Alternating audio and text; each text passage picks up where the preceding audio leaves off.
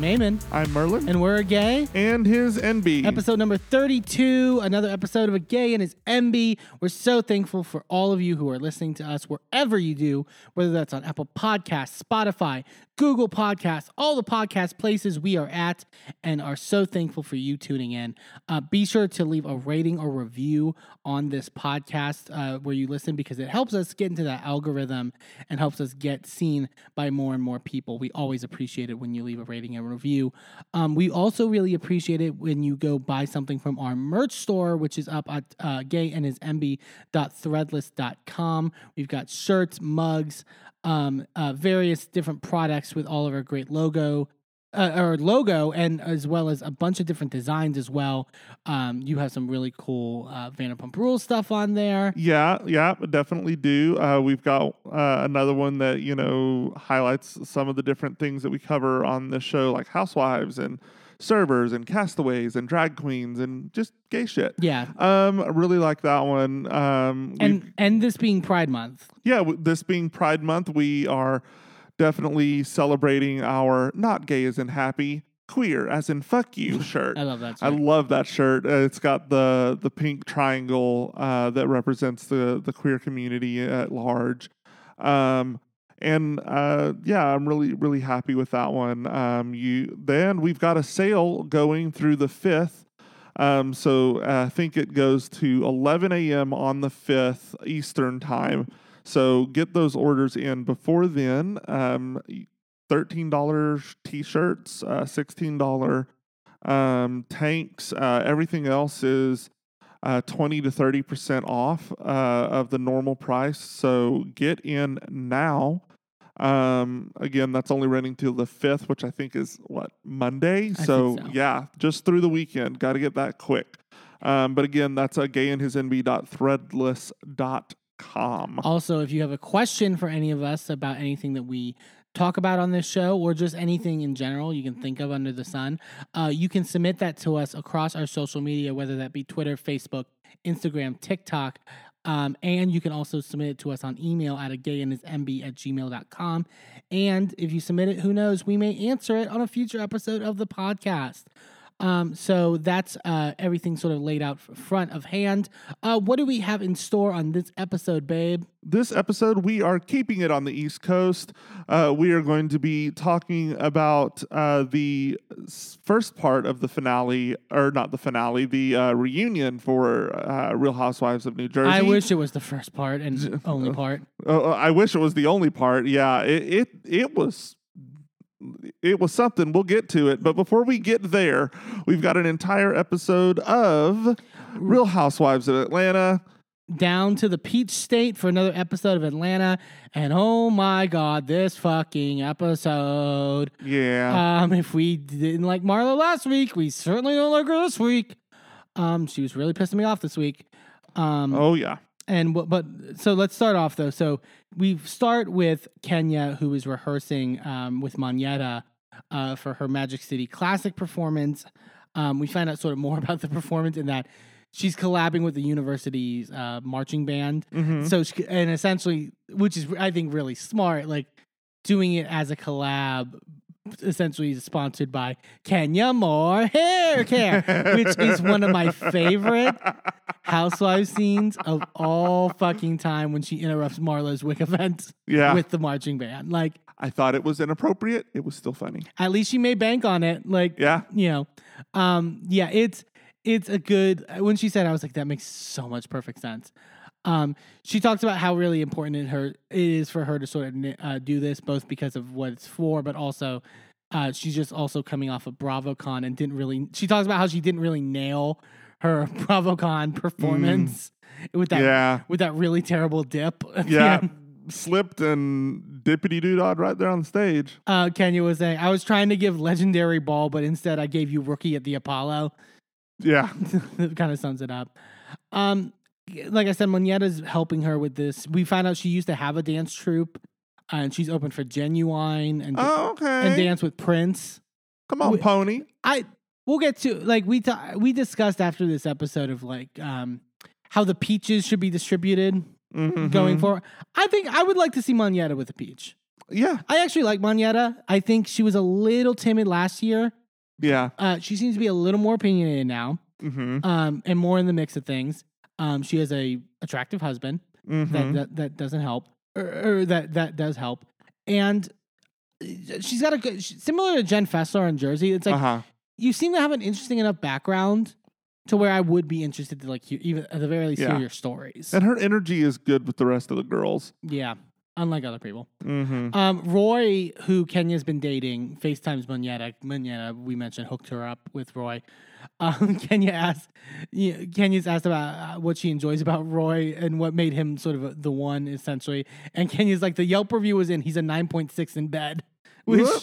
he, pretty good. I mean, um, 9. Point, I love that when people give like, don't say 10, but like 9.6. I'm going to be accurate with this. Like, it's still very solid, but like, yeah. Um, Kenya is like talks about not wanting to wait anymore and to move on, even though she's not fully divorced from Marc yet. mm-hmm. Ju- I mean, I mean, I get it too because it's like if Marc won't fucking sign the papers, like Yeah, you, you're at that point, it's like you're literally being held hostage. So like, do whatever the fuck you want. yeah, Yeah. yeah. Um, they talk about how crazy the night before was at Drew or well at Candace's concert, um, and says that you know she, you know, she's nervous now that she's invited all the girls to the event Oh yeah, and and what's going to happen there. Uh, but she's keeping the performance a secret from them, so they know they're going to the Magic City Classic. They know some of this stuff, but they don't really know about what the performance. I thought that was a mistake. Well, yeah, we'll get to it. Like it's, I I think the intention was good. Yes, but I don't like a trip without an itinerary. That's me. I need to know everything we're doing and what what all the things are, and I need. That's part of my anxiety. I feel like she had somewhat of an itinerary, but I th- we'll get to it. I want to know wh- what exactly was planned out yeah, because there were some moments where I was like, "What is happening here?" yeah, Um, we go to Sanya and she's working on her schedule at her house with her mom and her sister, um, and is on the phone with her um, her brother in law Tyrell to sort of like because he's now you know doing all the assistant work essentially, mhm. and uh, Sanya says at one point, you know, for Tyrell, some of the things he has to do might make him a little bit uncomfortable, but who are they to complain to? I'm H- I am HR, and I'm like, you were like that was that. As someone who actually works for worker condition or does you know work with workers who are being abused at work, yeah.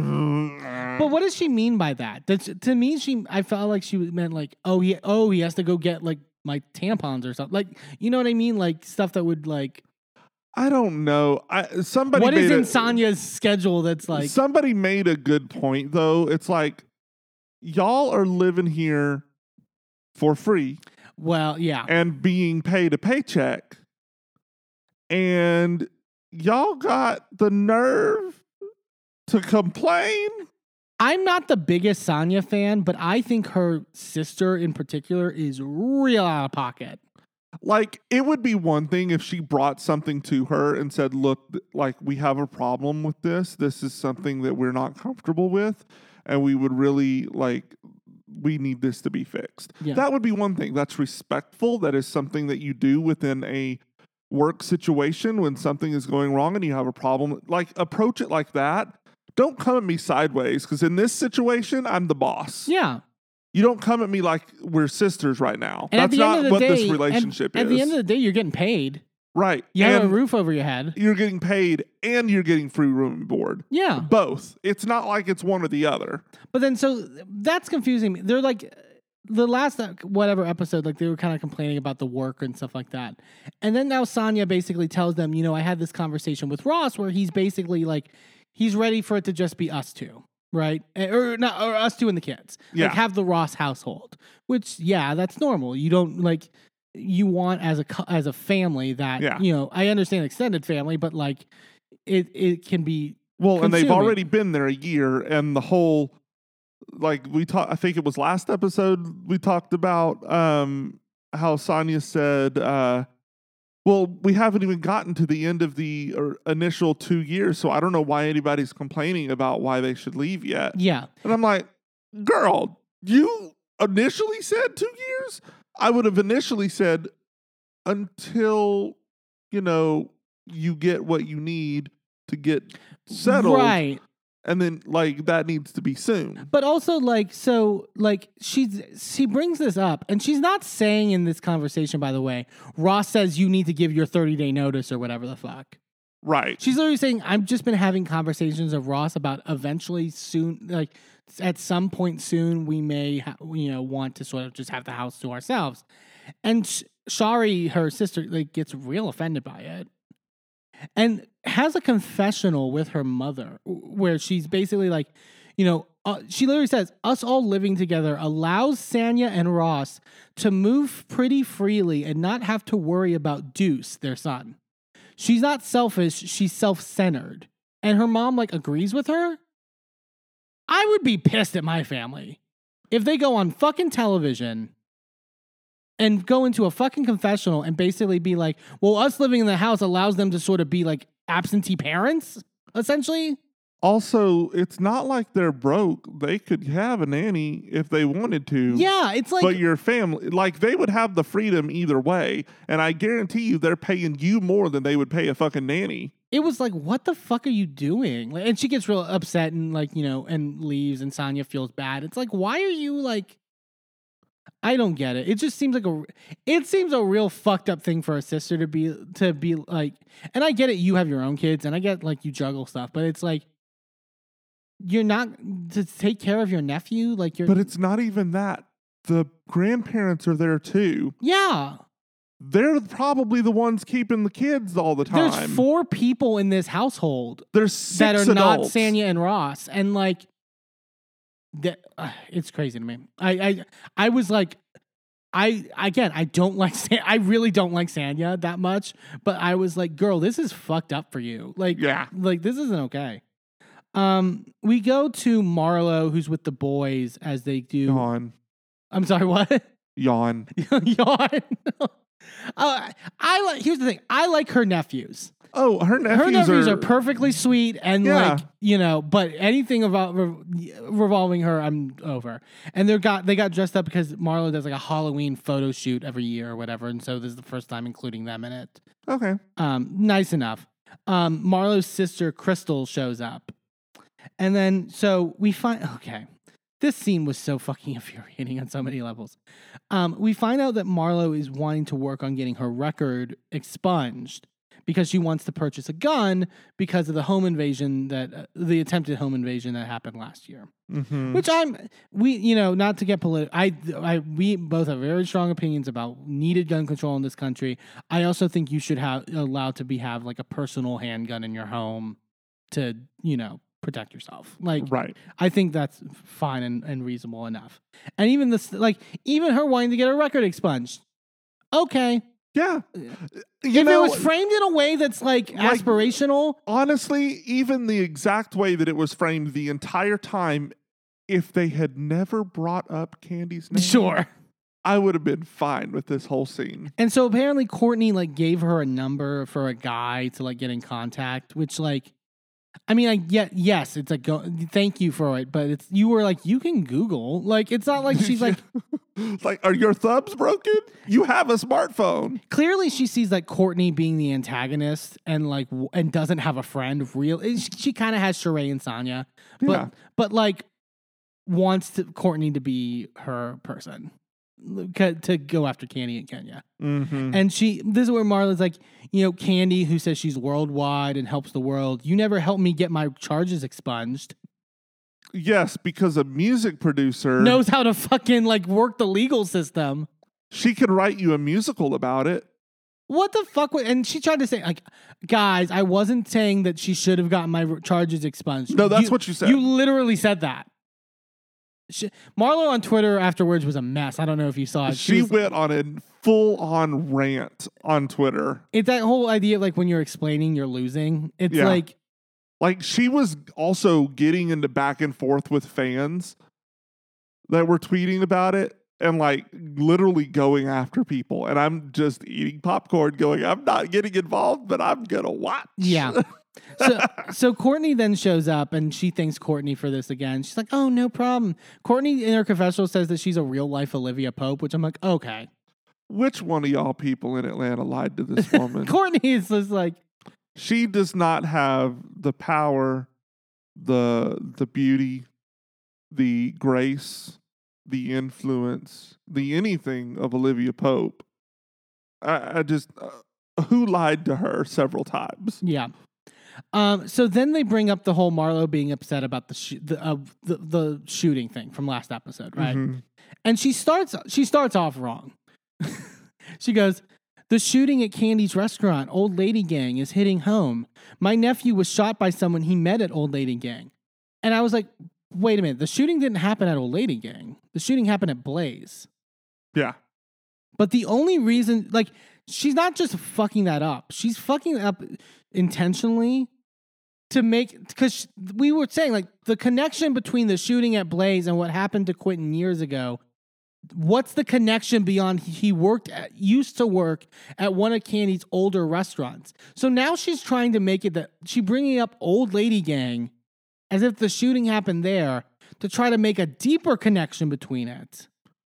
Also, come to find out, her nephew didn't even work at Old Lady Gang when he got shot. He was no longer there. Right. And like Kandi, so I don't know if you, did you watch Kandi's um speak on it for this episode? No. She basically was like she he worked there, but like this was also around the time when like COVID and stuff like that and things were also kind of like fluctuating. She really had she met him she, Kandi's like I met him once at like a uh, like a company party or something. What probably one of those parking lot if anybody watched Kandi and the gang it was a really good show but they they have these Yeah, yeah, parties yeah. in the in the parking lot outside the So it's not like she had like an extensive relationship with this person. I understand that he was her employee, but like yeah It's not like she's running that. Like Todd's probably more involved running that restaurant than directly than Kandi is, yeah as far as day to day operations. yeah But like, so yeah. And then Marlo gives the whole story that we saw that she tried to weave last episode, and then we see text the text again, right? But then we, but what we see, we see more text than what we saw last time. so clearly production is warping this that's where is the, like does Kandi need to be mad at production? Because I don't understand why they left out the. We talked about where he she says he got shot, and then the next text from Kandi is "Oh really?" But the next text isn't just "Oh really?" It's "Oh really?" because she's respond. Like I mentioned, she's probably responding to "That's my nephew," not "He got shot." What I said last week. But then underneath that, she goes, "What?" Exclamation point! Exclamation point! Question mark! Question mark! que-" Like genuinely like shocked and like yeah empathetic about Well, it. i i actually found out that you know from potomac the let me speak to eric where is eric Same Eric. same eric that is executive producer for this show Yeah. and he, it's the same guy who literally was doing all of this cover up all season on Potomac for Robin and Gizelle is also doing this editing here for Atlanta. My question, well, that's the thing. My question is, and I don't know, like, did Marlo feed them those texts with it missing? Because I'm sure when Kandi saw that for that last week's episode, she was like, "Wait a second, that's not all those texts. Like, yeah, there's more text than that." because it wasn't that it was like just cut off at the bottom; it was stuff in, In the between. middle. So it was clearly edited. I I really I really am curious what the fuck happened there. Like, because like that's a problem. even if production was given two different photos, they obviously looked at them extensively because they put both of them on our screens. Well, my question is, did Can- did Kandi send that in, or or to, or something? After? no, because the it wouldn't the have been text bubbles. because the text bubbles are on the the same side. So they had both. to have been from They were both from Marlo. What the fuck happened? Like like that's that pisses me off. That actually wouldn't have sent off. Marlo wouldn't have sent in the full conversation and then edited it down and sent in another one. Production edited that text message thread. Yeah, That's a problem. that is a problem. Why are you protecting Marlo? There's no reason to, other than like, do you? She's uh, literally a sophomore if- housewife. If, the worry is, She's not popular at all. but if the worry is that she's so toxic that you're gonna lose her, that's on her. That's not on you guys. You don't have to save that shit. also again, this is another situation where it's like you if you have a good cast, you put them in the pressure cooker and let them go. Right. And they will create the storylines. You don't need to overly produce this shit. Just give us the context we need to understand what we're seeing on the screen. You're editing shit. You are creating a story now at this point. That's not okay. Yeah. Yeah. It's a, you know, it's, I'm, yeah. Yeah. Um, Marlo is like, well, and there, she didn't send any flowers. She didn't send a card. And then she has the gall to, to say to her sister and to Courtney, you know, Drew, just hold her accountable. Why does Kandi keep having shootings? I don't know, but let, but let's find out. What? What? What? Keep, Kandi keeps having shootings. Other than the shooting at Blaze, what is Kandi's other shooting? Your your nephew getting shot is not on Kandi at all. Why are you acting like it is? Yeah. And then Marlo's like, and this this we were both like, in, like jumping out of our seat. Marlo goes, you know what is it? Like maybe you need more security. And then Courtney goes, maybe it's the culture she creates. And we were both like, oh hell, fucking no. How the fuck are you gonna say that? because that is yet another fucking attack on Kandi and the quote unquote Ghetto. culture around her. yeah, that's literally the same as the whole she brought ghetto it's people. the- literally like this anti-black rhetoric and i i literally like i i refrained from speaking on it last week but it's like it's so blatant at this point that that courtney literally hates other black people or at the very least is willing to weaponize like tropes and like to like a, to it's, att- it's so disgusting. Yeah. and Marlo's playing right into it. Oh it's it's so gross. When like and again uh, not so but when Marlo's literally a convict. Yeah. Like you're lit- like you are literally a victim of the same system that Courtney is now weaponizing again. Like, what are we doing? and then Mar because Marlo's later like you know oh they always bring up my record and stuff like that and and Courtney's like something that happened 20 years ago that you've overcome it's like okay but that's still worse than holding Kandi to account for something that she hasn't even done that would be like trying to hold you to account for these people trying to break into your house. yeah It- you're not responsible for someone trying to break into your house. Ugh, it's ugh. It would be like going, well, under your watch, your your nephews have been in danger twice now. Once they were abandoned by their aunt, and another time they almost got the house broken into by by Yeah. three masked men. You know, so this is a pattern. Why does this keep happening, Marlo? It's fucking insane. It's literally it's so fucking insane. Uh, Marlo tells Marlo at one point tells her sister to like to not cry about it, and she's not crying. Like she li- like literally is not crying I, I- At all. It was crazy to me. And then Kandi or or uh, Marlo goes, you know, my family's still sour with uh, with the taste of Kandi's name. You know, and then I was frustrated at my family keep bug for keeping bugging me about Kandi, like she doesn't care. She's selfish to me. Kandi brought this up on the speak on it, which is like, if you, that's bullshit. If your fam, like your family is not upset with me, because if your family was so upset with me, why the fuck did we have that scene last season when you and your mom were uh, hanging out and, like, and Kandi comes into the scene and Kandi and her have this like polite like conversation? Yeah. Also, why was Kandi the first person you went to when you kicked your nephews out? And to on confide in her, On parenting advice. like Marlo is doesn't know what the fuck she's talking about, and it's it's so blatant and disgusting. You know, you, yeah, it's just like, and, and but it was also crazy because Marlo was like, "You Kandi brought up me slashing that girl in the face. It's something I have to live with every day." And you know, she passed away years after the incident. I was like, "That's covering your tr-. like who says But that?" It was like nobody brought it up. Like I I get if somebody says, but she died. And you go, okay, well, yeah. but that was unrelated. It was unrelated. It was years after the fact. You didn't need to pre you didn't need to inoculate us for that. Yeah. Like we nobody's researching this lady. Nobody actually gives a fuck about that. Nobody's bringing up old shit on you until you start bringing up old shit that is not even actually related for someone else. Yeah. in the word that whole scene, in the words of uh, Porsha on the show, going down the wrong road, wrong road. it's really bad. Yeah. Um, sure, we see Sheree go to her um. OB, it's not funny. Why am I laughing? Sheree goes to her OBGYN.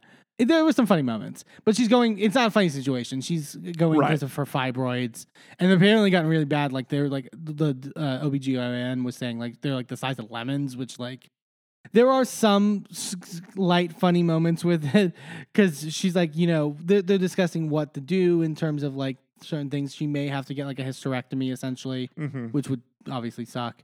And Sheree's like, no sex, no exercise. Those are two of my favorite things. In terms of what it's like, I mean, what we see her either talking about having sex with Martell or exercising. like that's about the two things we see. And then she goes up to get the uh, in- inspector or whatever, and the OBGYN cracks a joke about, you've been trying? And Sheree's like, trying for what? And I can like that was a moment where like I can't like they teased that in the preview last week, and I'm like, Sheree is not pregnant. You are not going to have me believe on this show that Sheree is pregnant. That's yeah, not, absolutely That's not. not happening. it's it's crazy. Um, we then go to Sanya, who's doing a family photo shoot, um, and her sister's out sick, um, so she can't do her hair for it or whatever. And which Sanya's like, okay, she's sick, like she's still pissed at me or whatever. And then we find out that Tyrell just quit as her Yeah. assistant, and it's like, what the fuck is happening? Like this is like, ugh, uh, yeah, it's like she's like, you know, and said something. I guess he said something about like the girl energy in the house is too much, which she's like, that sounds bullshit. Like, what? No, like, it's clearly about the conversation I had, and so she gets emotional about it. Um, like. She, her dad be like, is like, I can take over as assistant. She's like, you cannot send an email. You can like, like, like that's not happening. Absolutely not. Um, yeah, we talked about it already, but it's just like, what the fuck? Like, I, Like the audacity of these people. Like, what are you doing? Yeah. The girls get ready to go to Birmingham for Kenya's trip that she's organized. Uh, they make the point that Kenya makes the point that they have to leave at ten fifteen, but of course they Ain't don't. nobody on time. And, which is a common occurrence with this show.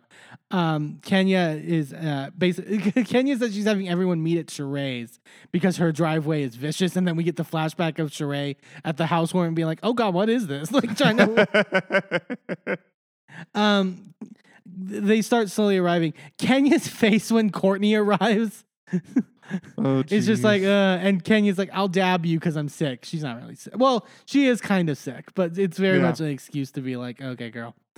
Um we find out that drew has the flu uh influenza b to be specific.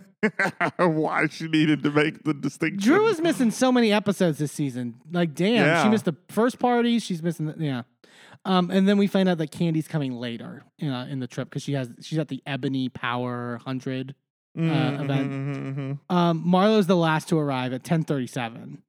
Um, so Kenya's talking about so it's me in in the first class it's me, Monyetta, Sh- Sanya, and Sheree, my friends, and then in the luggage department it's Courtney and Mumbles Marlo. uh, we find so Kenya tells them about the plan is that they're taking him. She's taking them to a dance class first, um, to have some fun, and then they're all going to a charity function later. Um, they are all like Marlo keeps like hacking up shit like throughout this trip, and Kenya's also like coughing during it, and they're like, Sanya's like, Jesus, is like a fucking petri dish, and then we cut to Sheree in her confessional putting her mask on, I mean, like, hold on one second, like. you know what? At least somebody masking. Yeah. Then there was this whole conversation. Oh God, that um, uh, Sanya brings up that I guess there was this story about one of Future's um baby mamas saying that well, it was all good when I was eating your booty, and so they, they discuss about eating ass. Why everybody eating ass? Like the uh, well, oh, it was the Vanderpump uh, finale party. Some somebody uh, at one of the tables, Oh, the gay the, the gay at the, friend, yeah. yeah, yeah, yeah, was like, we're talking about eating ass. and Sheree goes, I didn't even know what you do down there. Kenya, what did you do when you did it? And everyone's like, oh shit. and Kenya like said it was when she was in her twenties. I mean, And we so- all experiment in our twenties. And Sanya in her confession just being like, Miss USA was eating ass. Like Mm. Kenya is a gay ally. Um, they then so they go to the dance studio and they've or, Kenya's organized a class on bucking, which is common in the Uh-huh. HBCUs and the and that style. Um, they all sort of like have fun, sort of like uh, learning and stuff like that. And Kenya and are basically they're gonna judge a buck off, but then they like, okay, so let's give you guys time to rehearse, and then they go off to like another room because they can't tell them about the performance, and they need time to rehearse the number, I guess, still. Uh huh. Which like get that done before you leave. Well, yeah, but you still want to run through it, you know. Yeah. Marlo's like, you know, Ke- Kenya going off with Monyetta, her emotional support animal. And I'm like, you literally have like taken it and sheltered in Courtney in the last like two episodes because she has no one. And like, so whatever. Um, they they they finish their like learning about uh, about Bucky or whatever, but they go so they go to find Kenya and Kenya's just like taking mirror selfies. They're like, "What the hell are you doing?" Kenya's like, yeah. okay, we're ready to go. They do the full um, bucking contest. Um, and I love Kenya going full America's Next Top Model with the I have one name in my hand. and that name is uh, Kenya will still never be as toxic as Tyra was. No, no, no, no. Um, Sheree wins, uh, even even though she kind of had two left feet, like she literally missed the step. Two left feet, two left feet, and no booty. And Sheree, and, and for winning, Sheree gets the bigger room in the hotel. Now, I watched it back. Sh- Sheree thinks she said, You get the suite. She never says suite. Kenya says, You get the bigger room. Mm-hmm. There's a difference. Yep. There is a difference. Um, the ladies go out to lunch, and Bryce, uh, Courtney's ex, um, and uh, baby's father, uh, FaceTimes her, and then we find out that not only has he had work done on movie with Drew, he also was in Twa with Kenya, What? and like, li- like they're like, oh, like, and tries to FaceTime him, but like the, her audio's not working on her thing or Mhm. whatever. Uh, a producer asked Kenya in her confessional if he ever, if she ever dated Bryce, and she just goes, "No shade. He was a beautiful man in the '90s. I'll just leave it there." What? Um, Sheree asked the others um, that you know, other than Courtney and Kandi, did everyone get along at the concert? And Sheree or Sanya goes, there was one one other one, and but doesn't give specifics or whatever. Mm-hmm. But then we find out that Ken, Drew FaceTime Kenya to tell her what happened about Oh, okay. And so Kenya's basically like, I heard from Drew about the fight with Marlo, and Marlo's just like, so were you there? And so how would you know? Like talking over her, and and Kenya's like, don't interrupt, it's rude. And Marlo's like, oh, you talking about rude? And then they get into it. It's like, Oh, so uh, I I I seem to have been notified recently of when someone gets challenged, they start talking over the Yeah. person. Who else in the Bravo universe does that? Hmm. but also like. Kenya, it, like in the, if we're making the comparison too, Kenya's not even saying I was there and saw it. She's literally saying Drew told me this. oh yeah, I she's know. she's being clear, like I got this from Drew. So But it still challenges Marlo. Yeah. And basically, so this is, and this is the other time where I was like, what are you doing, production? Like this, you know, because she like, so Drew basically said Marlo was standing over her and being aggressive. And Marlo's like, that's not true. And then they cut to the clip where Drew's having the conversation in the beginning and Marlo is sitting. And the production with a big thing sitting, not standing. Okay, that's not the moment Drew's talking about. She's talking about literally like two seconds after that when Marlo gets up and on the way out literally leans over and points straight down into Drew's face. And Drew literally has to like bend backwards to get away from Marlo. Right. And so Marlo, well, first off, Marlo, if you if you want to make the the you know semantic thing of sitting versus standing, whatever, but also for Marlo to claim she wasn't aggressive, you literally yelled in her face. Yeah. Like, don't like, it's ridiculous. Like, While charging out the door. it's crazy. Um, and then Sanya, I think, tries to like sort of like talk for Marlo to try to like reason, and Marlo says, "If you want to speak on my my behalf, you can. I'm going to be quiet for the rest of the day." Like throwing a fit, and Kenya goes, "You can leave." I love Kenya just being like, "That's fine." Also, I'd love to see Marlo try to be quiet for longer than three seconds. Yeah, Ma- you could tell Kenya was clearly playing nice with Marlo on this trip in terms of mm-hmm. like, I really don't fuck with you, and in a normal situation, I would not be in the same vicinity as you. But we're on a TV show, so I'm gonna act nice. And Kandi's not here to be my backup, so But the minute you're like gonna throw a fit, she's like, "You can go." Like I like we literally. Yeah. If you're gonna give me the out out to, for you to go, I'm fully happy with you taking the out. Like yeah. that's fine with me. And then Marlo's saying stuff about how Kenya bosses people around and tries to run everything. It's like, like, and basically she says it later. Like she was trying to run everything and boss people around this whole trip. It's her trip. It's sh- but is by organizing events for you guys to go to that's bossing you around. You literally, and also flashback to last season for the Blue Ridge trip that you organized, Marlo, where you literally like, well, Kenya, if you're not staying at the house, you're not allowed to go to any events. Like, what the fuck is Marlo talking about? and about? then also literally kicked the entire cast out and cancel the whole trip. and canceled the whole trip. Ugh, God. Um, Kenya in her confessional says Marlo struggles with what personality she wants to present to the world, and she often presents the fake one. You can put lipstick on a pig, but it's still Marlo Hampton. that part. Uh huh. Um, they jo- Kenya talks about okay, we're going to the the charity thing later. We're gonna get to the house or get to the hotels, and then we'll head back. And Kenya jokes like makes a joke about because Marlo's like, oh God, you're bringing like five plus ones, and Kenya's like, they'll accommodate me with all my plus ones. Apparently not. Um, I have opinions.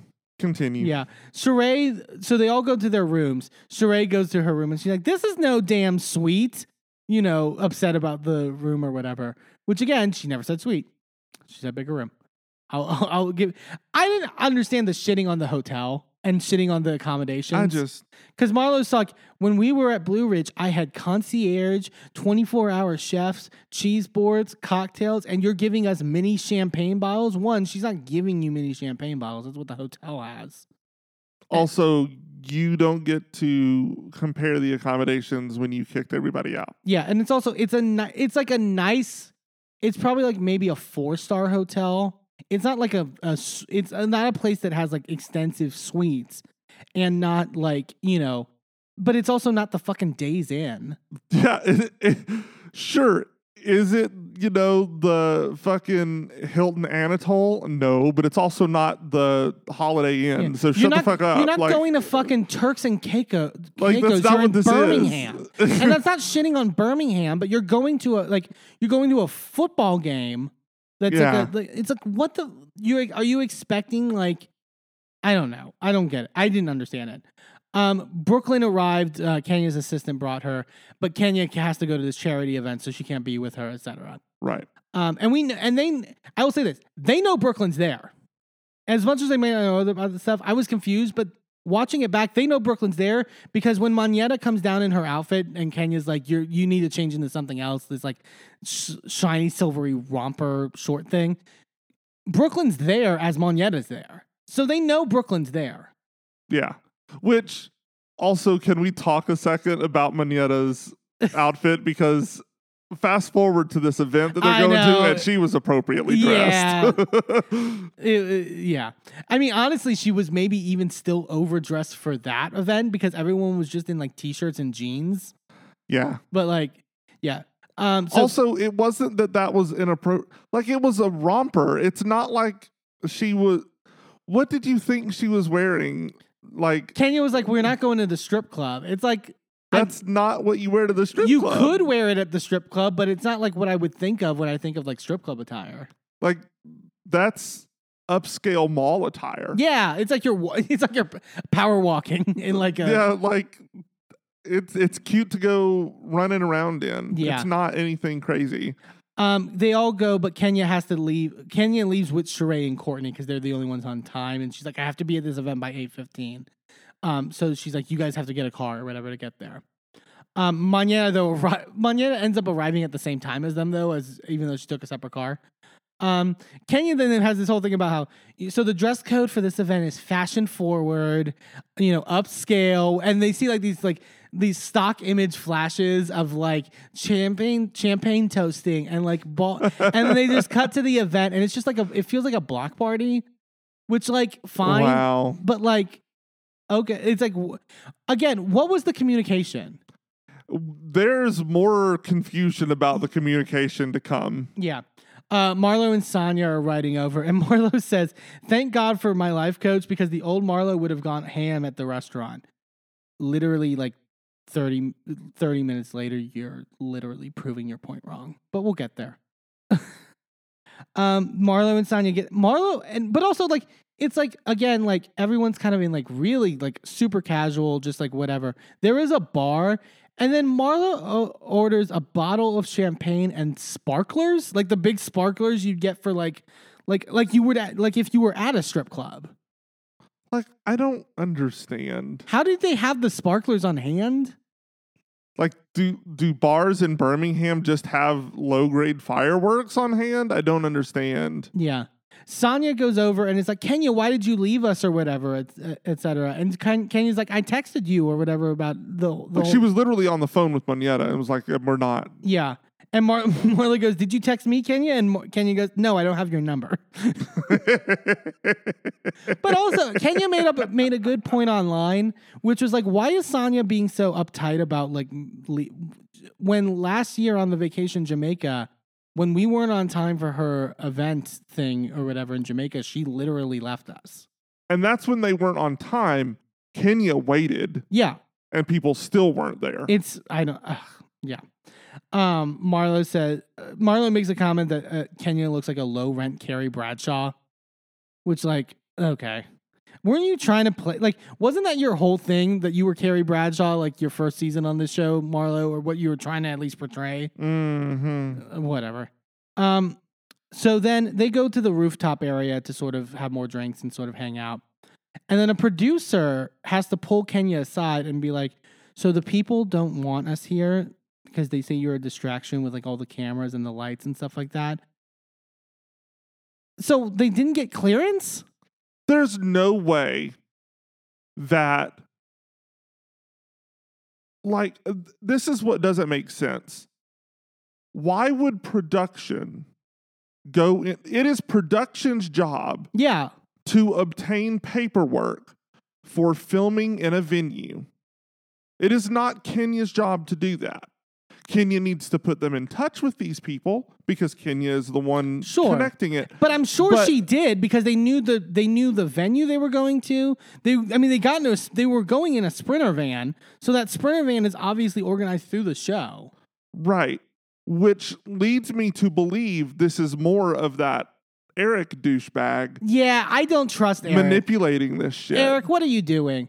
I always You're I, not a housewife. Even though you've had as much plastic surgery as one, you're not a housewife. I So back the fuck up. I always and and I have been a documented Kenya Moore apologist, so sometimes I am just a full stand. But where I'm not. I forgive her. but this, I feel like this has been happening. Remember, like two seasons ago, with the whole uh, BLM uh, stuff that Porsha was doing, Mm-hmm. and how Kenya was being outspoken that she thought it was fake, but they didn't provide the context as to why Kenya thought it was fake because of the whole stuff with Kandi trying to get those um, specials on Right. Bravo, and Porsha like in the group text like saying shit about it. And Right. that, so that's why Kenya felt performative, but they left out all the context as to why Kenya felt that way. Hmm. I feel like sometimes they do Kenya dirty. I'm just gonna say that. Yep. Sounds like it. Um, Kenya basically tells them they have to leave, and they're like, "What?" Um, they all go back to the hotel, and Kenya basically says, "We'll see. I'll see you guys tomorrow when we go to the game." Sanya's like, you know, it just feels like something's happening, and we're being left out. You know, it's because of production. Like, what are you doing, Sanya? Stop it. I, it, see, I don't I don't get what they're trying to do. And then they decide to then go up to her room. I'm trying to. I think it was Sheree that suggested it. Which like It was a clusterfuck. one. Why are you going up to her room? Like, come on. Sheree knocks on her door politely though, but doesn't hear anything. And we find out it's I, from what I can see, it looks like Kenya's like changing, like because she doesn't seem to have like a top on. Yeah. Um, but Sheree knocks, no one answers. And then Marlo then starts kicking the door. Yeah. And banging on it with the flat like of her mule hand. kicking it, like with the and yeah, it's like to you know, and then you know, Full on chopping the door like a wrestler would chop. and then Kenya like fucking slams the door at one point. And it's like, what the fuck is wrong with you? You know, my daughter's fucking in in here. What the fuck are you doing, you psycho fucking asshole? yeah. Like, and she's Marlo's yelling Summer because I guess that's Kenya's middle name. Because Marlo's still mad that she called her out for her real name being Latoya at the last reunion. Um, and Sheree's like Sheree literally tells Marlo her daughter Brooklyn's in there. Brooklyn's in there, and Marlo goes that. And it'd be one thing if like Marlo didn't realize that or something. Like like I was saying, like it would be one thing if Marlo didn't realize Brooklyn was in there, and it was a you know, and that was a mistake on her part. But Sheree literally tells her Brooklyn's in there, and Marlo goes, "That's bullshit. Get your ass out here and put Brooklyn in another room." Excuse me. Who the fuck do you think you are? Yeah.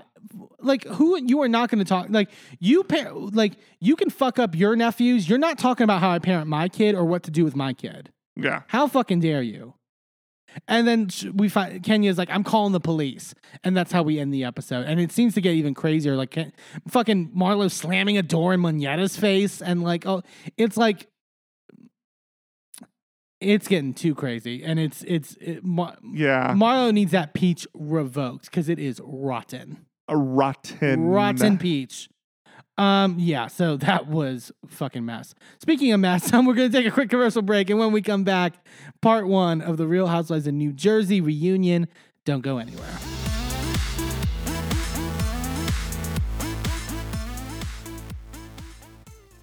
Well, hello, friends. I'm your pal in the mainstream media. And, And I'm the Riz. And Thank you know. Riz, it takes years of strenuous, dedicated training before you're worthy to step inside a professional wrestling ring. But it takes even more time to develop complex, highly astute opinions about professional wrestling. Am I right? that is correct. And you know where we can find that? Yes, On the Wrestling Man. that's right.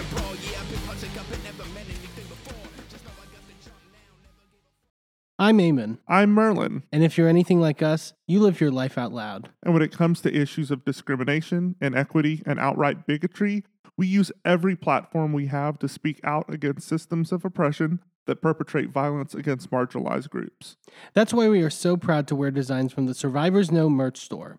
Their team has created designs that feature unapologetic, empowering, and survivor centered messaging that range from mild Like, accountability is love, and toxicity is not on the menu. to a little more spicy. Like one of my favorites, Fuck Your Laws, Fuck Your System, Transformative Justice Now, which has a cute little happy flower on it.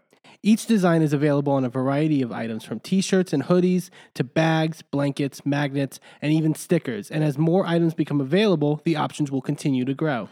100% of the proceeds go back into supporting the amazing work done at Survivors Know to support survivors, workers, and survivor advocates by organizing, challenging the status quo, and creating alternatives to the systems that fail us. Support Survivors Know by shopping today at survivorsknow.threadless.com. That's survivorsknow.threadless.com. Sidekick Media Services. We are your sidekick in business for social media, video production, and more. Find out more at sidekickmediaservices.com.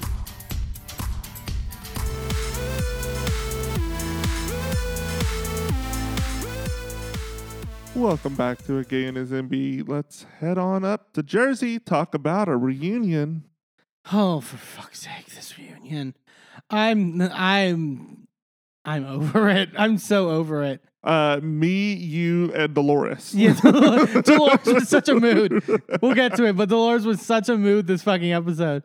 Um, I literally, I literally was like, I care and want to hear about literally anything else other than this Melissa, Melissa Teresa bullshit. I really don't fucking care at this point. Honestly, there was nothing new, really. No, it's the same fight.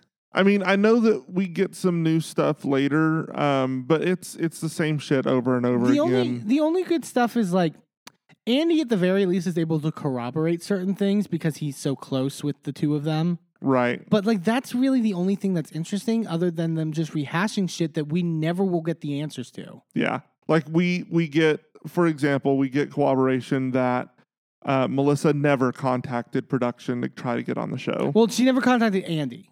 Well, right. That that was the that was the question posed at least. I th- I mean I, yeah, we'll get But even Teresa admits that. Yeah, even Teresa admitted that. So it's like uh, it's just like yeah, it's really frustrating. But that was literally the only new bit of information. Andy actually did a decent job. I know the tree huggers are going to jump down. Like anything that's like any like nuance point is like you're defending Melissa. Um, but like Andy actually, I think it did a good job of holding both sides of the couches accountable for the most part. Mm-hmm. Like there were a couple times where I was like, "Oh, I'm glad you held the left side a little accountable on certain things." Yeah. Um, but we'll get to it. Um, first of all, let's can we talk about the portraits on the set with their faces? That was something. That was a choice. I don't know if I love that. I love the set. Yeah. I thought the set was really pretty. It reminded me a little bit. I mean, they were really. I mean, they were partic- particularly going Ireland vibe. It reminded me of the season nine Atlanta reunion set, the the Kandi Phaedra moment. The- Mm, That's one of my mhm, favorite mhm, sets. mhm. There's something very regal about it, and sort of like It also was giving me um a little bit of like the Traitors vibe yeah, yeah, yeah, yeah. with the because there was the um I don't remember what the different like clan fabrics are called, Mhm. but you know what I mean. We just need Alan Cumming on one of the photos, and we're rounding it out. Um, everyone starts filing in. Um, there was this weird, like Teresa comes in and says hi to everyone, and Marge turns to Rachel and goes, "I didn't even say hi to her." Okay, like cool. I don't know what the like, like You could have. you could have like okay. Margaret's really pissed about other stuff, which we'll I think get into later. But like, um, I also will just say this offhand. Andy says this is one of the best dressed uh, Jersey reunions. I do agree with that for the most part. I did not like Melissa's look. I like Melissa's look if it weren't for the hood. Yeah, the hood, and it's too. The problem is the hood's too big. I'm fine with the hood being the size that it is because I like if I'm gonna have a hood on something, I want it to be that big, like dramatic type hood. The problem is, is that it's long enough to where it is just below on her back. The the head of the uh, hood is just low enough on her back to where it hits below the edge of the couch. So she's constantly adjusting it She's constantly, yeah, she's fucking with it the whole. entire reunion, and it's so distracting. I feel like she's it. It just feels like a look where it's wearing her. Like it's like I don't necessarily get that 'cause- because I I think again without the the hood part, it would be it's a a sequined gown. You know, Yeah. like I, yeah, I just something about it, which is I wasn't a big fan. Um, Andy tries to start the reunion with the intro, and then Teresa's phone goes off, and it's Joe Giudice. this was the most planned bullshit Oh, I've ever seen so? in my life. Yes. Yeah, There's no way that he calls right as Andy is starting the fuck. No, absolutely not. I would. I don't. I feel like it wasn't exactly timed, but I don't even know if it was planned on Teresa's end. I think it was maybe planned on production's end, maybe in the post edit. I don't I don't think so. I think it was we're supposed to start around this time, so call. Yeah, I guess. Um, Joe is she puts Joe on speaker and she's like, Joe goes, "Hey Tree, ask Jennifer's husband Bill if he does bags under your eyes." And then Andy's like, Andy's like, you you need uh, bag under your eye surgery, and she's like, oh, for a friend of mine, like whatever, I, I think he said it was for his his his dad maybe or his mom or something. something like that. Um, and Andy's like, Andy's like, have you been watching the show still? And and and Joe's like, not really. And Andy goes, I don't think you watched when you were on the show, so that's No, he didn't. Famously, Um, they go around the uh, girls to sort of give them their introductions. Um, Jennifer, the only one I noted was that um, Jennifer says that she's wearing uh, blue in tribute to like the evil eye Mhm. sort of vibe. And Andy goes, Oh, Ramona Blue. And Jennifer goes, I call it Royal Blue. And Andy goes, Most do. I love him just shading Ramona. yeah. Fuck it, she's not on the network anymore. Who gives a shit? Yeah. Um, so then they st- so basically they're like, okay, so obviously we got to start with the stuff with you and Melissa, with Teresa and Melissa. You know, it'll be a big part of today or whatever. And then so Teresa had talked a lot about. Or, no, no, it actually was Andy. Andy was on his radio show talking about the reunion, uh, being like, you know, at one point, like I could feel Teresa's heartbeat and it was like really beating out of her chest, like she was really upset. And I was like, oh god, that's really intense. What I didn't know was that she literally, before she even says a word, goes, "Andy, give me a hand," And, and well, and it's so awkward. It's all she's like, Andy, give me a hand. And then literally no, no. pulls him over and put and makes him basically cup the top of her boob. But he's like, she's literally like, no, not that hand, that hand. No, closer. No, like literally lean in. No, okay, so move a little, move. You can move a little, little down, right? No, no, hold on, right? And she was. It was just like it was so awkward. I, And then they just sit there, and then he goes, "Wow." yeah, she goes. She goes, "Yeah, it's real, Andy." and I'm like, "Come on, come on." and then she just goes, "Please, God be with me." And this prayer hands and this namaste. "Jeez." And then uh, Andy, Andy basically asks what their goals are for the day. So, and he's like, just so we all know, and I can help facilitate in any way I can. And Teresa's like, you know, I want to close the chapter and I want to move forward. You know, yeah, I wish her well, peace, and all that, but you know, I want to close Mhm. things. And Melissa's like, you know, there's a lot of truth that needs to come out, and I do agree though that it needs. I want it closed in peace. So yeah, and then Andy uh, so congratulates Teresa on the wedding again. You know, says like you're, you know, asks about being still in her love bubble and stuff like that. And he starts the sentence about what's the biggest adjustment since the wedding. And before he can even finish the sentence, Teresa goes, "I mean, the hardest thing is is my family hurting us. Like right before we were getting married. I mean, you know, his family's so wonderful, and here's my family hurting him. Like That's not what he was she talking literally, about. he literally, like you didn't let him finish the question." he he was asking the adjustment to married life. like you know is it you know waking up in the morning together every day is it the you know the newlywed fa- it, no No, like- it's the fact that you're still obsessed. Tree. yeah and then melissa's like how did it how did we hurt him and teresa go are we watching the same show are we watching the same sh-? and they just start like cross and he's like we're not gonna do this right now we're jumping the gun Yeah. and Andy, and Teresa's like, yeah, no, no, no, we're right. We're jumping the gun. Let's act like Beverly Hills does, one at a time. And Melissa goes, well, you're not Beverly Hills.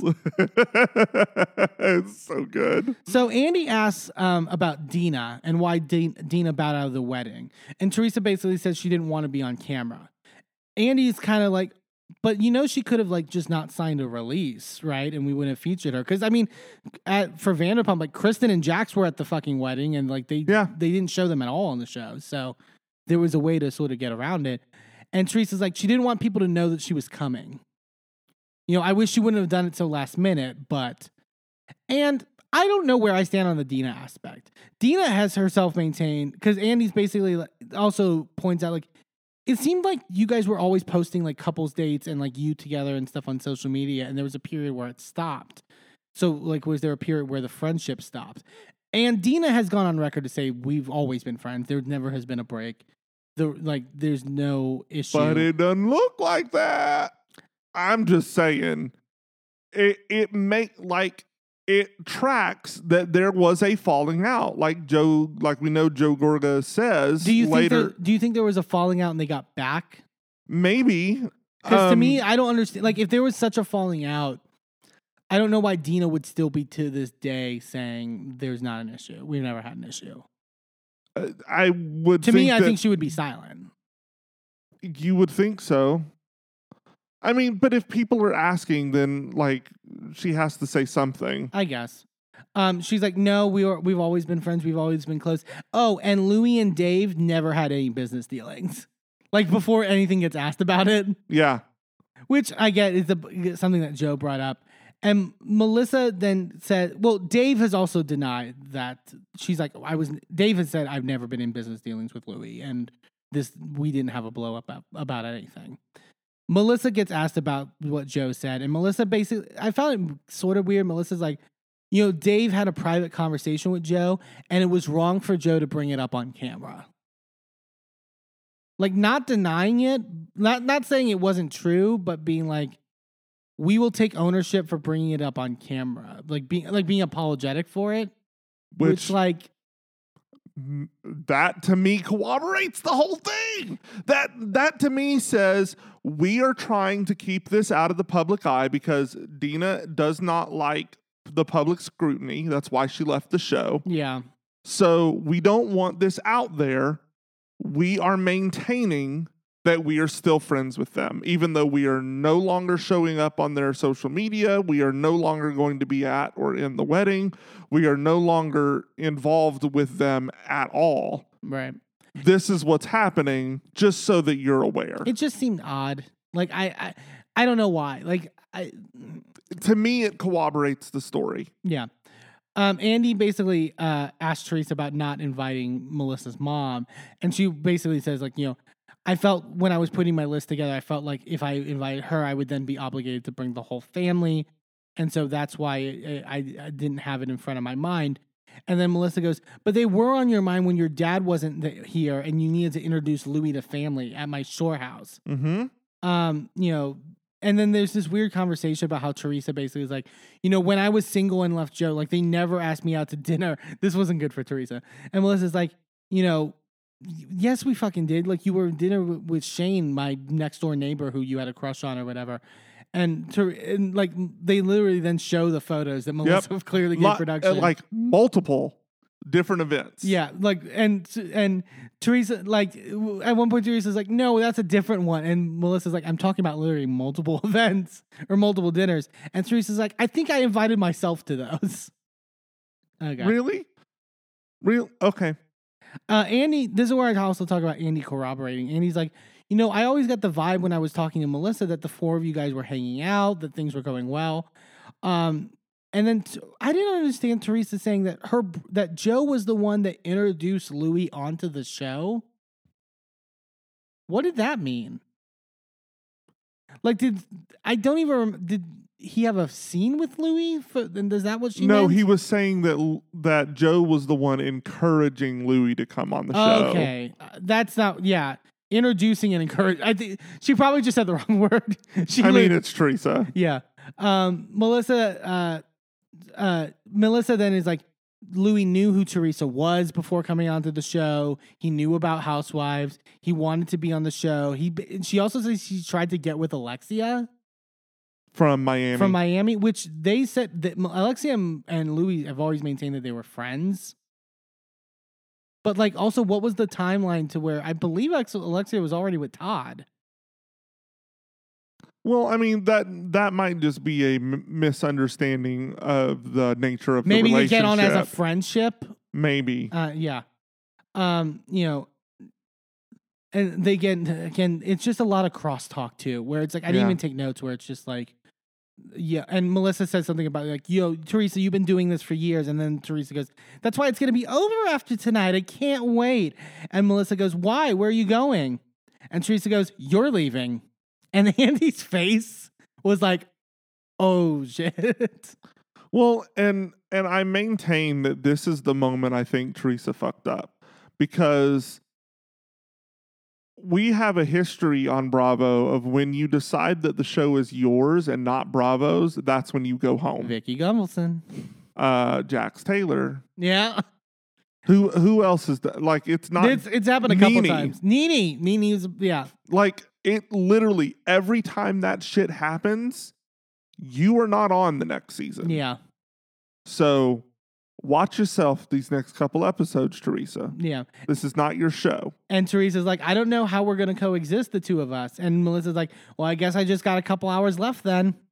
like she's a um uh Teresa is and Andy asked like if this if you know one of you are no longer the show does that mean she'll be out of your life and teresa's like she'll be out of my life after tonight and there's like kind of dead silence and melissa goes sad that i was like okay melissa but you've said the same thing you've said you wanted her out of your, your life Yes, but I I still feel like Melissa, if she were to see change, she would still give Teresa another chance. sure I, I don't get that sense from Teresa anymore. I did at the beginning of the season, yeah but I I I don't feel like she's still in that place. i i honestly i can't be bothered to care i j- yeah. like maybe in a couple years but like right now i'm just like you both clearly want this gone now so like yeah. whatever um andy asked about the hair the wedding they do they talk about the bobby pins and all that stuff um the topic of margaret being emotional at the wedding and crying uh she was like it, it really it was really touching and you know and that and teresa's like i was really touched when i saw that you know i went to go looking for you at the wedding i wanted to dance i you know etc and you left and Margaret says she was genuinely there for her, but after watching the finale and knowing what was going on behind her back. And we think that she's just talking about the whole Laura setup bullshit. And Teresa's like, I had nothing to do with that. And Margaret's like, okay. And Teresa's like, believe what you want. And Danielle's like, what show, you know, Danielle makes a comment like, what show did you watch? Like, Teresa had nothing to do with that. Margaret's like, I'm not talking about the Laura thing. I'm talking about private investigators. So she's saying she watched the part of what Louis had said about Mhm. the Bo Dietl stuff. And based off of the trailer, that's going to be coming up a lot when Louis comes out. Yep. So, yeah. Um, Which, just to jump ahead to that, like Bo Dietl has now come out and said that that Louis did not hire him. The refuting of this has always been Louis did not hire Bo Dietl, but that was not the claim. Louis has said that they're friends. That was not the claim that Louis had at beginning at the beginning. He said the first time Bo Dietl's name comes up, hmm he says that Bo brought that to him. Right. Not that he paid him to look into it. I think it was done as a favor. A lawyer. and so they're just like lawyer lawyerizing it. yeah, a lawyer misrepresenting the fucking full truth of it. No. Couldn't possibly be that a lawyer that's entangled in the fucking Trump administration bullshit is a liar. of all people. Good. Oh, I, I, if I had pearls, I'd clutch them. okay, so then we move on from this stuff, and I was like, "Thank fucking God, let's talk to Dolores." Like, I, I literally was like, "I can't give ten more minutes to the, this Dolores stuff." I am so much more invested in it than any of this fucking bullshit. oh yeah. Um, Andy asked Dolores about Paulie, um, and she talks about how great the relationship's been. That she's broken down some of her walls being with him. Um, what Andy asked what she loves the most, and she says that he's willing to be such a part of her life. You know, unlike um, uh, David and and some of the others. Mhm. Uh, Dolores gets asked a question about the dynamics changing with Frank and how. Well, and, and well, and about that, like it was kind of a question of like you're icing Frank out or whatever, and she's like, no, the dynamics are changing. He will always be family. He'll always be part of my life. But at a certain, you know, she makes a point of like you can't have two number ones in your life. Yeah. The dynamic is different. It's not the same. You know what we talked about beforehand. Yeah. Which, you know. Well, and I think that the the problem is is that we didn't see that as an audience. We didn't see that as what was being presented until that conversation in the restaurant. yeah. Like we had had all season being it was like well, you're out, the new guy's in. Right. Tough luck. um and that's not how Dolores was ever presenting it in real life. That's not how she was presenting it to Frank. That's just what we were getting as an audience. And I kind of wish we had gotten that initial interpretation of Mhm. it so that we could go through the whole season understanding where Dolores was coming from. Yeah. Yeah, I agree. Um, she says that Gabby and Frankie Jr. are still close with David, and Dolores is perfectly fine with that, and that Frank still lives with David. And this like baffles Andy. You know, Dolores at one point goes like, "Frank did build the house," and Andy goes, "Someone built my house, but they don't live with me." Yeah. I didn't think it was that weird. But you also aren't friends with the person that built your Yeah. house. And yeah, that's no. It didn't seem odd to me. It doesn't like to me. It doesn't feel like Dolores and David like. It'd be one thing if they like broke up really terribly, but like Yeah. It didn't. It just seemed like they're what they wanted out of the relationship was different, so they broke up. It wasn't like Yeah. Um, Andy asked why she moved in. This was a good question. I thought Andy asked why she moved in with Paulie without an express commitment because she had said that in the past about not wanting to sort of move in with a partner until they were like committed to be married. Right. And Dolores basically says that the intention is different. She believes that he will he intends to marry her. right. So I think, and I I agree. Um, she uh she also though thinks that Paul was kind of pulling Frank's leg when he said that he already had the ring Right. and stuff like that, which I well, think was I interesting. think I think that that's supported by the look that she gives him when he says that. yeah, Like they they play it again, and I'm like, oh, that's what that look. was. Okay, cool. yeah. Because I didn't get that in the moment, but I get it now. It it makes sense. So Andy then asks how long Paul's been divorced, and Dolores says he's not divorced. And they're like, "What?" And then this is where we get like dramatic, mu- like sort of like dramatic music at this moment, but it goes by real quick, and they don't follow up But also, because it's really not that to me, it was not that big of a deal. It's not that big of a deal, and also it's not new news. Yeah, she's like they've been separated for 14 years, and she's like he never thought about getting married again. Didn't feel that they both didn't feel the hassle of it, so they just never did.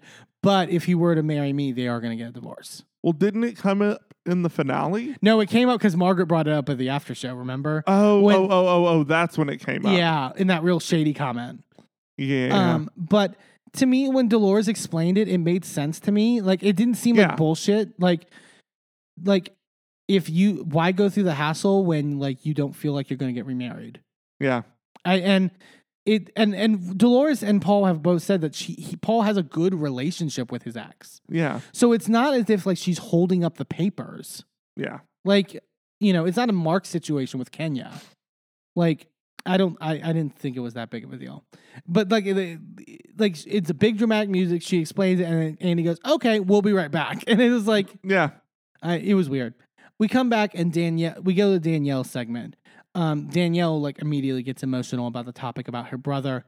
Um, she said they haven't spoken in three years, but they're going to see each other the next day because um, her grandmother recently passed away. The wake was the day of the reunion, but she's going to the funeral, and um, he'll be there, obviously.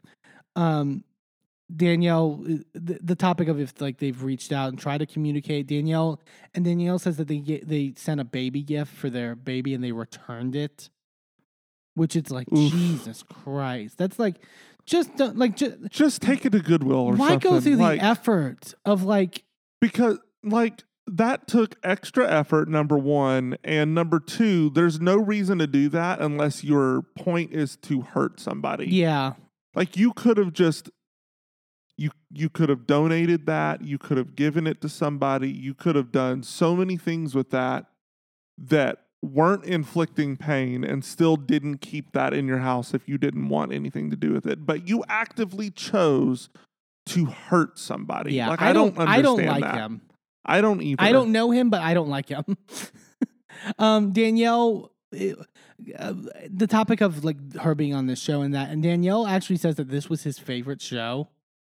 Which I,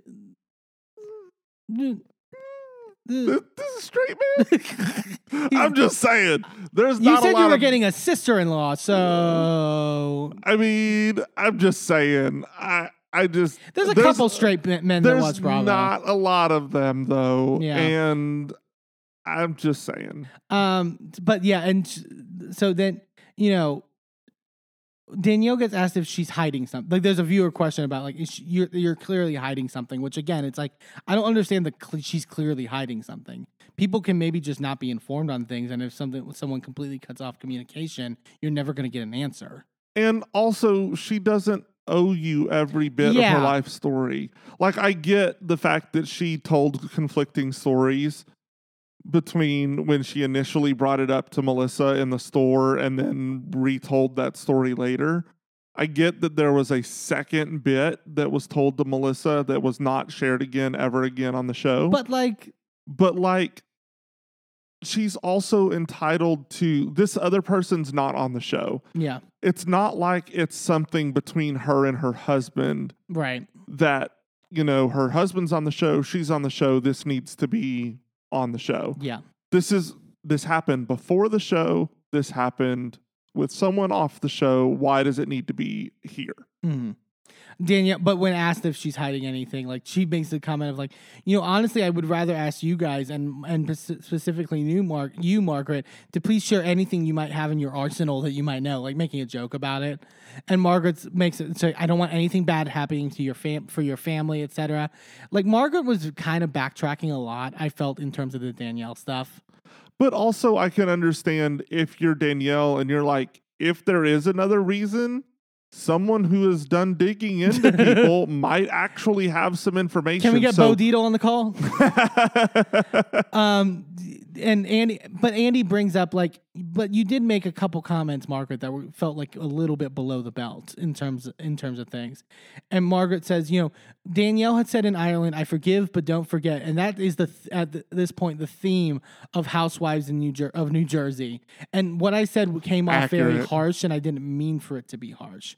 And Jennifer even Jennifer goes, "I actually agree with you, Margaret, on that about the, this being the theme." And then Melissa goes, "You know, I should get the trophy for forgiving and forgetting." And Teresa then goes, "Me too."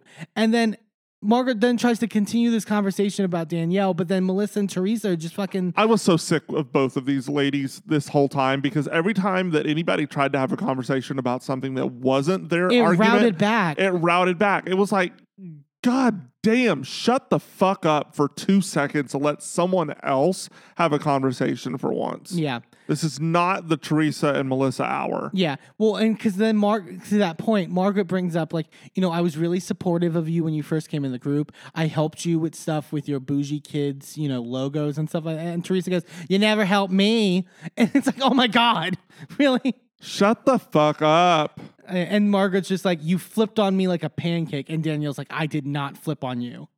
Um, Melissa gets asked where her and Danielle stand, and you know, Melissa's like, I really liked you in the early goings. You seem fun, whatever. And then again, Teresa's like, Well, you trying to befriend her for a storyline or whatever. Like, there was all this like also insider baseball term, and I'm just like, Yeah. I get that that's where we're at in terms of housewives in general, but it's like, ugh, I'm just so over it.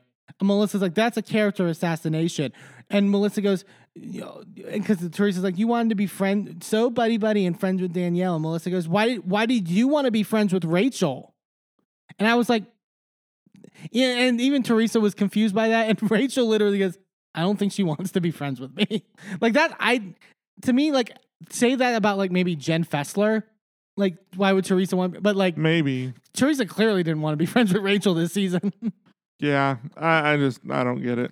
um, you know, and then the, this part was funny. Melissa's like, Teresa, you just repeat everything of what the hate of all these haters online of what comes out of their mouths. You just repeat Yeah. word for word. And Margaret goes, the tree stumps, making the joke about the tree huggers. And Teresa goes, tree stump, look at what you look like. And the, Melissa or Margaret has to be like, I'm not calling you a tree stump.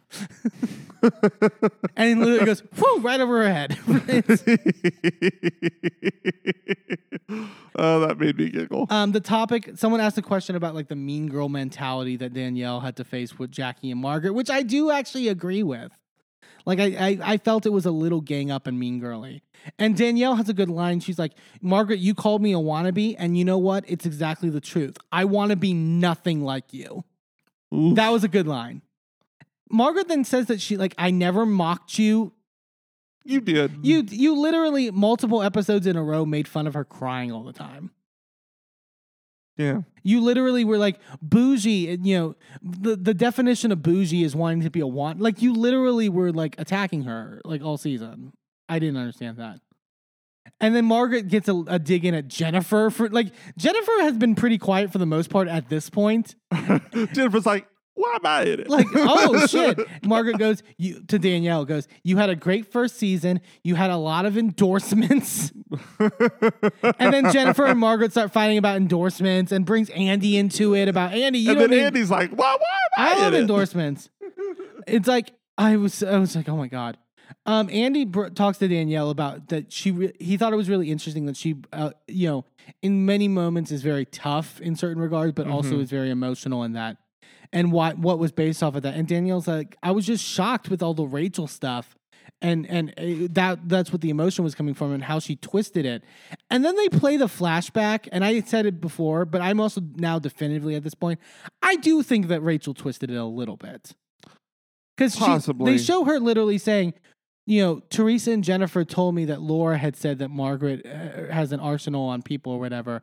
And J- Rachel's response to is like, you know, yeah, people brought stuff to me. I don't like the whole, like, you know, this person says this talking to. And Danielle's response is, I agree. You know, I just think Margaret maybe is a little hard on Jennifer. That's the, all. That's what Danielle said, and then we cut to the party, and and Rachel says, "You know, Danielle came up to me and said that you have an arsenal," and the- it's like, no, that's not what it was. Yeah. I mean, it could have simply been a game of telephone. It could have been malicious. I guess we won't I don't. know. I don't know if it was malicious. I'll say this. I don't know if it was malicious. But watching it back, Yeah. like literally, Andy asked Margaret, Margaret, watching that scene back, what was your reaction? And Margaret has to be like, it was much more mild than I than I thought. yeah. Well, and But also says that Rachel didn't misrepresent anything.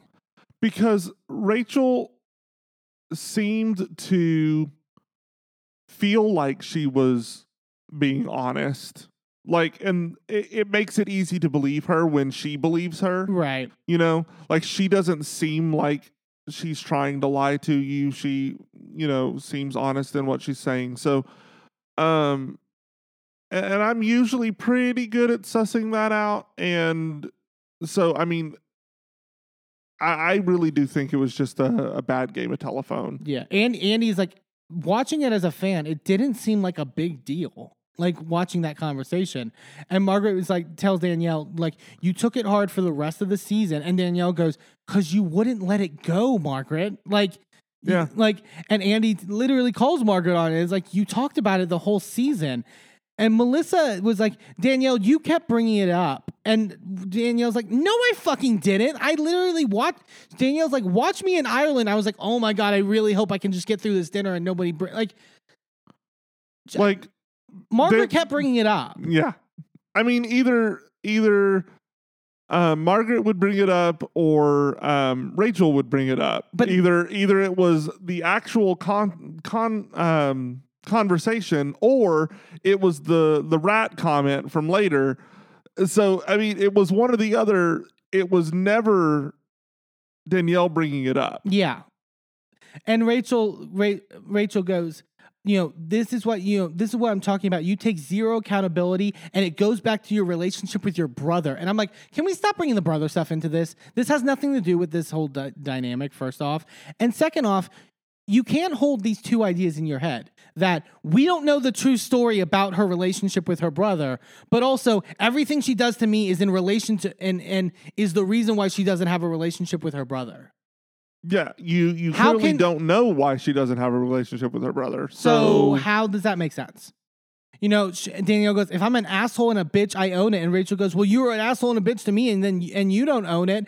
And this is where Danielle goes, "Because you're the biggest bitch on the planet." And like literally, it's like, I love Danielle. Like Danielle's me when I get it was so annoyed. good. Like she turned into all I like her voice almost turned into Elmo in a sense, and It was so good, and the and it her accent was so strong. yeah. when she like uh it was it made my heart happy like i i love a good unapologetic accent i love it Yeah, uh, Rachel makes a comment about her being insecure, and Danielle's like, "My balls drag out the door. I'm not insecure."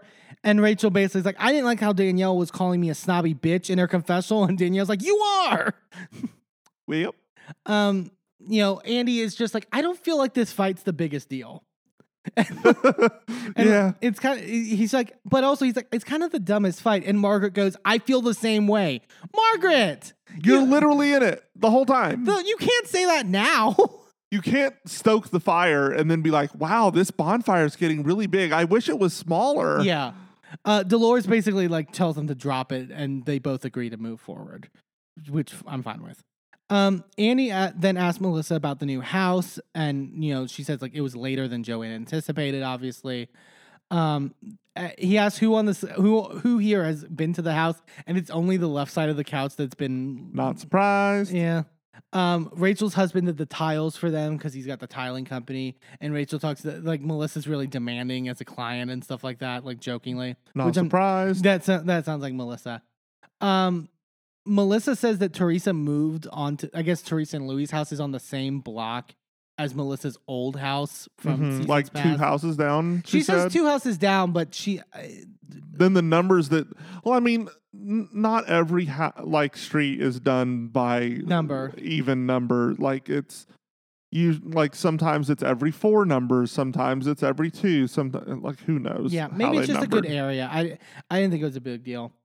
Um, a viewer question was then asked about why Teresa publicly shamed Antonia on the bus, and we were both like, she didn't, not really. i'm gonna rehash this again Um, you know, she's like, I was answering Rachel's question, and to be honest, I shouldn't have just said anything because it was a setup question. And then Rachel goes, It's not a setup question. And Teresa goes, It was a setup question. And Rachel goes, It's not a setup question. And Teresa goes, It is a setup question because I've been here long enough, so it's a setup question. And Rachel goes, It's not a setup question. Teresa goes, So it's a setup question. And then Andy goes, Dolores, do you think it was a setup question? I was like, Oh my fucking God, shut up. All of you, shut up. Ugh. I was so fucking done with it. And Dolores is like, I didn't think it was, but I wouldn't, but I would have expected Rachel to ask Melissa and not Teresa because Rachel and Melissa are close friends. So, and uh, that makes sense to me. Um, you know, Andy kind of holds Melissa to account a little bit here. Um, she's like, it struck me. He's like, it struck me that you know you were talking, you were really upset when that happened on the bus, and you were like, kids are off limits but you've got you've talked about Gia and and she's like no I haven't.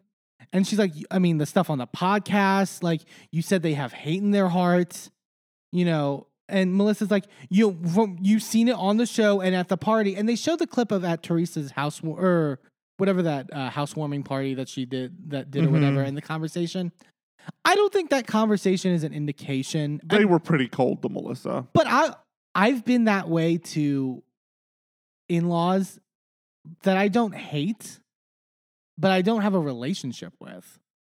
I think there's a difference. Yeah, but I think there's a difference uh, between hate your- and indifference. yes, but I know your family dynamic, and they have a much closer relationship than you do with the family members you're talking Yeah. about. But also, I yes, but I.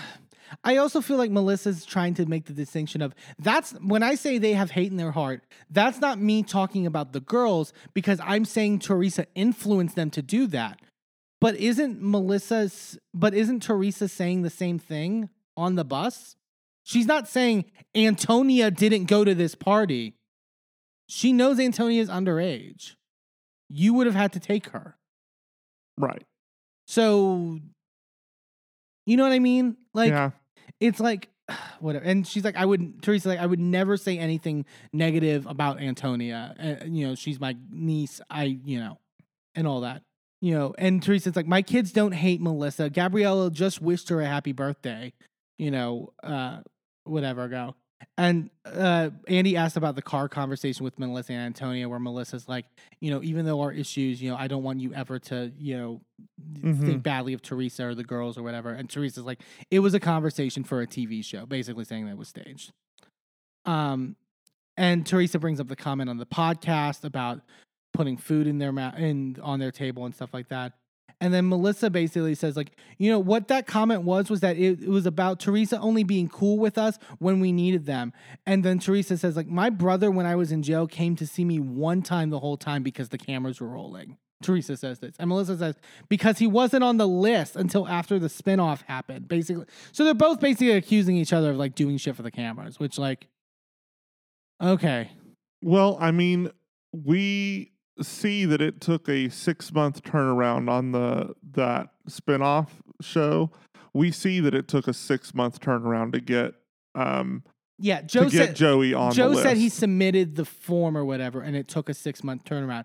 To me, I honestly, this is the moment where it's like I kind of want an expert. I don't know how the process works. Well, Does Teresa have to um, approve them? The good news is is that there have been some sleuths online who do look up that information Okay. and the way that it works is that the inmate has to put the names on a list, fill out the paperwork, all of that stuff on their end.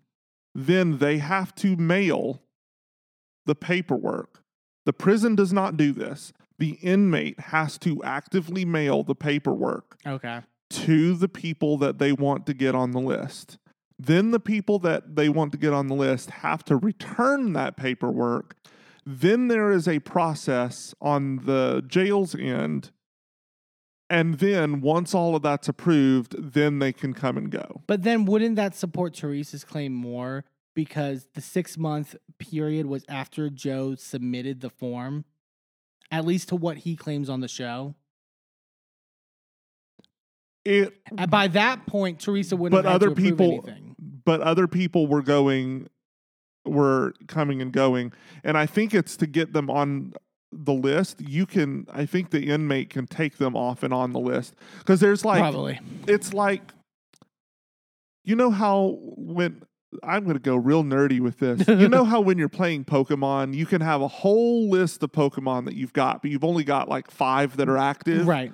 It's like that. You have a list of like five that can come and go, right? But you can swap those out once they're on the list. Well, I feel like someone also commented something about it's like also certain things for family, like when your immediate family or something like that. right like they that's like prioritize immediate family but i don't know if you if anybody knows this but once someone is married a brother is not considered immediate family anymore really? that's extended family That's a good point.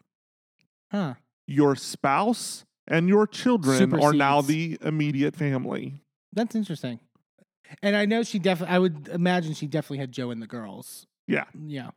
Um, Andy brings up uh, to Jennifer what she said, uh, what Jennifer had said about the Margaret Ball player comment to Melissa and stuff like that.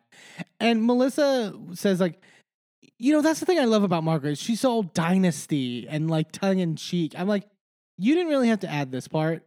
You could have just said she was joking. yeah to me, because I don't know why, but to me, it feels like you're like setting a narrative, like to Mhm. like set this like f- I'm setting the stage of like Mar. It's like just say it was a joke. And Margaret says like what M- there was a time when Melissa and Joe were fighting, and I said, you know, what I always say she looks like J Lo, and I'm like, so J Lo can be with A Rod, you can be with any fucking ball player. It was an innocuous I- I comment it was not a big deal And- like they were making a big deal of it out of it because they wanted to make teresa look bad Sure. And Jennifer says that Laura or said- not teresa um, margaret and melissa Yeah, and Jennifer said that Laura said that she told her all the time that she could do better. So she's like, it wasn't just. I- She Jennifer's like, I can understand how that is a joke and etc. But sh- Laura is saying that it was that coupled with other instances in which you were saying that you can do better than Joe. I don't trust shit that comes from Laura. So Yeah, I- she's not a valid source.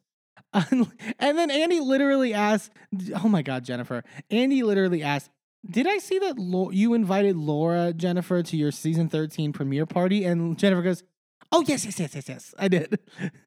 like just, Jesus Christ. just like nothing.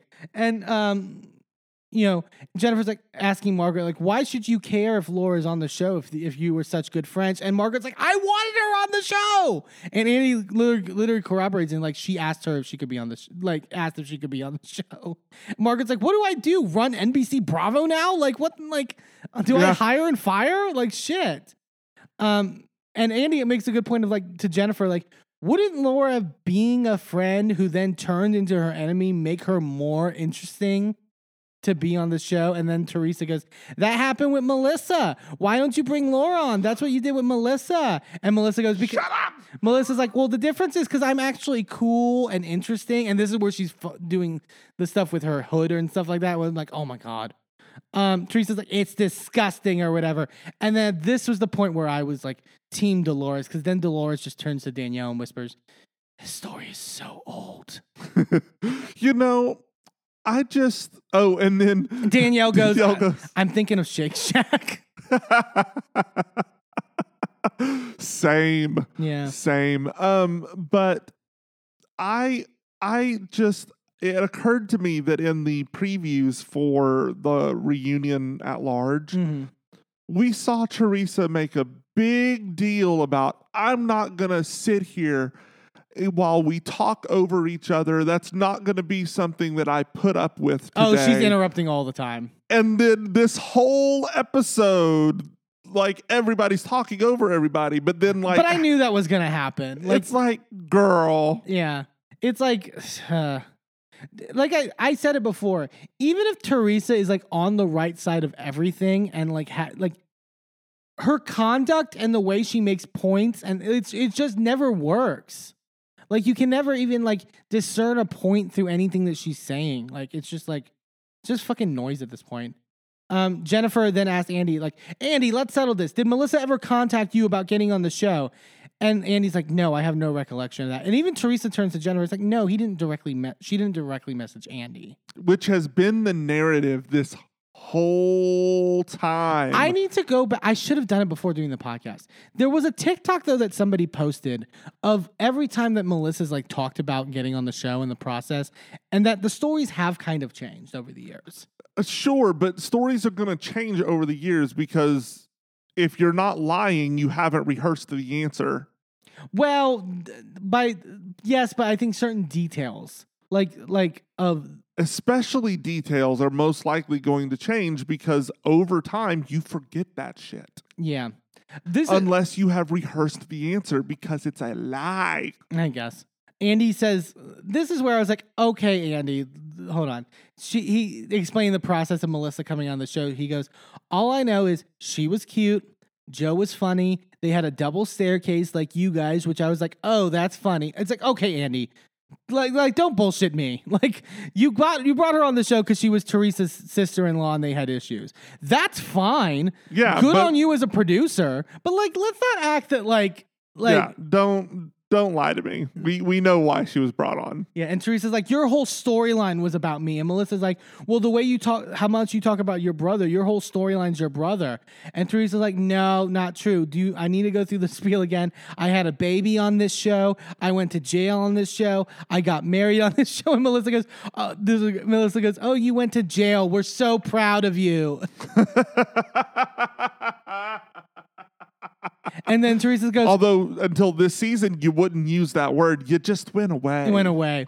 Um, and uh, eh, Teresa goes, not like taps Andy and goes, "You want to go back all the way, Andy?" And and this shot of Andy just going, "No," and it's sort of like slow zoom in too on Andy being just like so like exasperated and just like Jesus fuck. Same, Andy. And Teresa then reveals, like, you know, I've been talking to Jacqueline, and he's like, Jacqueline Laurita? Like, you know, and Teresa then reveals what Jacqueline said about how Melissa and Joe met up with Joe's ex partner who didn't go to, who was Joe's Giudice's ex partner who didn't go to jail because he was the one that outed them to the FBI or whatever.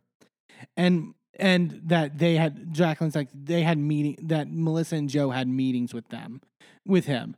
And Melissa's like, oh my God, this is like you saying Caroline Manzo put you in jail. And Teresa goes, I take that back. I think you did. And then everyone's just like shocked. Um, Teresa, you put you in jail. Sure. I mean, there's that.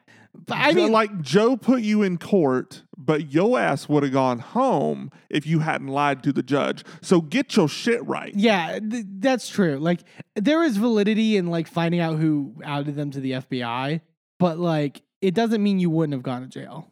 Like y'all were still like You were flaunting your wealth on a television show when you were like, like it, it you you can't blame anyone but the actual criminals Yeah. which was you and joe and again if you hadn't lied to the judge they would have sent you home Yeah. they said as much in the court filings Yeah, people forget about that. Like we if you go back and watch stuff from the court filings and stuff like that, um like the judge was not happy with like their conduct and like how they were like they weren't taking things seriously. Like watch back some of the reports from the time. Like they were very they much like- literally thought they were untouchable yeah. and it was like come on guys you did this to yourselves It's- nobody to blame but you No, it's crazy. But that's the cliffhanger we leave on at the reunion. Oh fuck, we got more of this. It's, it's, it's and it's like it's gonna be more of this shit. It's like whatever. Yeah, not my favorite. like they needed the shake up bad. They need the shake up badly, and it's like yeah, yeah mix it up, guys. Alrighty, let's get into these tops and bottoms. What what are you thinking, babe? We got uh, Atlanta, we got Jersey. My top. I'm gonna give my top to Danielle. Okay, I actually thought she did a solid job at the reunion. yeah, in terms of holding her own. You, I didn't really get like first reunion jitters as much from her. I Mhm. thought she like called out bullshit and like was like, especially with the whole Margaret stuff. Like I thought she didn't back down from certain things, and I appreciated being like, no, that's literally not what fucking happened. Um, and I thought, yeah, I, I, I definitely would love to see her brought back next season. I think she's a good, Yeah. she was a good, had a good first season overall. Um, and I honestly think Rachel did too, and I think that the two of them can be a really good team hmm if they can get past the shit from this season. yeah, If they can live if they can get move past that and team up in season their second season, I think that they'll be a formidable force. yeah, I agree. especially if we lose either Melissa or Teresa. Hopefully Teresa. I think the the two of them together will be a good like equaling out force. Does that make sense? hmm I think so too. Um, my bottom, it's got to go to Marlo. Yeah. I thought it's just the fucking the, the whole thing with well, particularly the Kenya stuff afterwards at the like at the end of the episode. But obviously, we'll see the more of that next episode. But the whole shooting stuff, I think I, I'm really over it.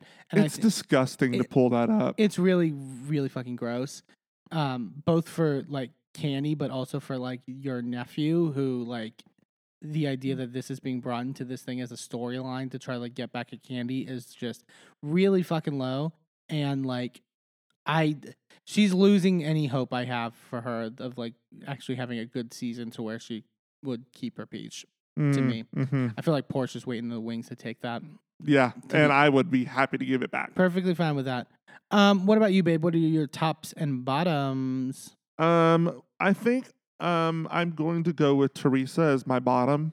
Um, I just she's coming off as desperate. I mean, Melissa is as well, but I thought Teresa's was no more egregious. definitely Um, and it seems like she's just clawing for any bit of relevancy that she can get. Because I think she realizes that she might be headed out. yeah And I think that that terrifies her a little bit. Um, yeah, it's it's not a good look. Um, it's not a good look at all. And uh, I am not looking forward to sitting through two more hours of this reunion nope uh, if it's going to be more of this shit. Because, um, like Danielle, I'm going to be thinking about Shake Shack the whole time. yeah Um, but uh, that brings me to my top, which I think was Kenya. She really, um, I really think she held her own this episode. Like she was keeping her peace, and she really didn't have anybody that was on her side for any of this because Kandi was not on the trip, and um the fact that it took her till the last second to blow up at these hoes. And it was the well does i that uh the dalai lama couldn't have you know fucking no. you know been calm during that shit. Like that that was infuriating um so the the fact that she kept it together until then good on her yeah good on her hey thanks for tuning into this episode of a gay and his enby Join us next time for more of our recaps and hot takes. And be sure to subscribe and leave a review wherever you are listening. And check us out on our social media at A Gay and His Enby on all the platforms. a special shout out to shane ivers who wrote pulsar the song we use for our theme I'm Eamon. i'm merlin and, And we're, out. This show is a member of the Sorgatron Media Podcast Network. Find out more at sorgatronmedia.com.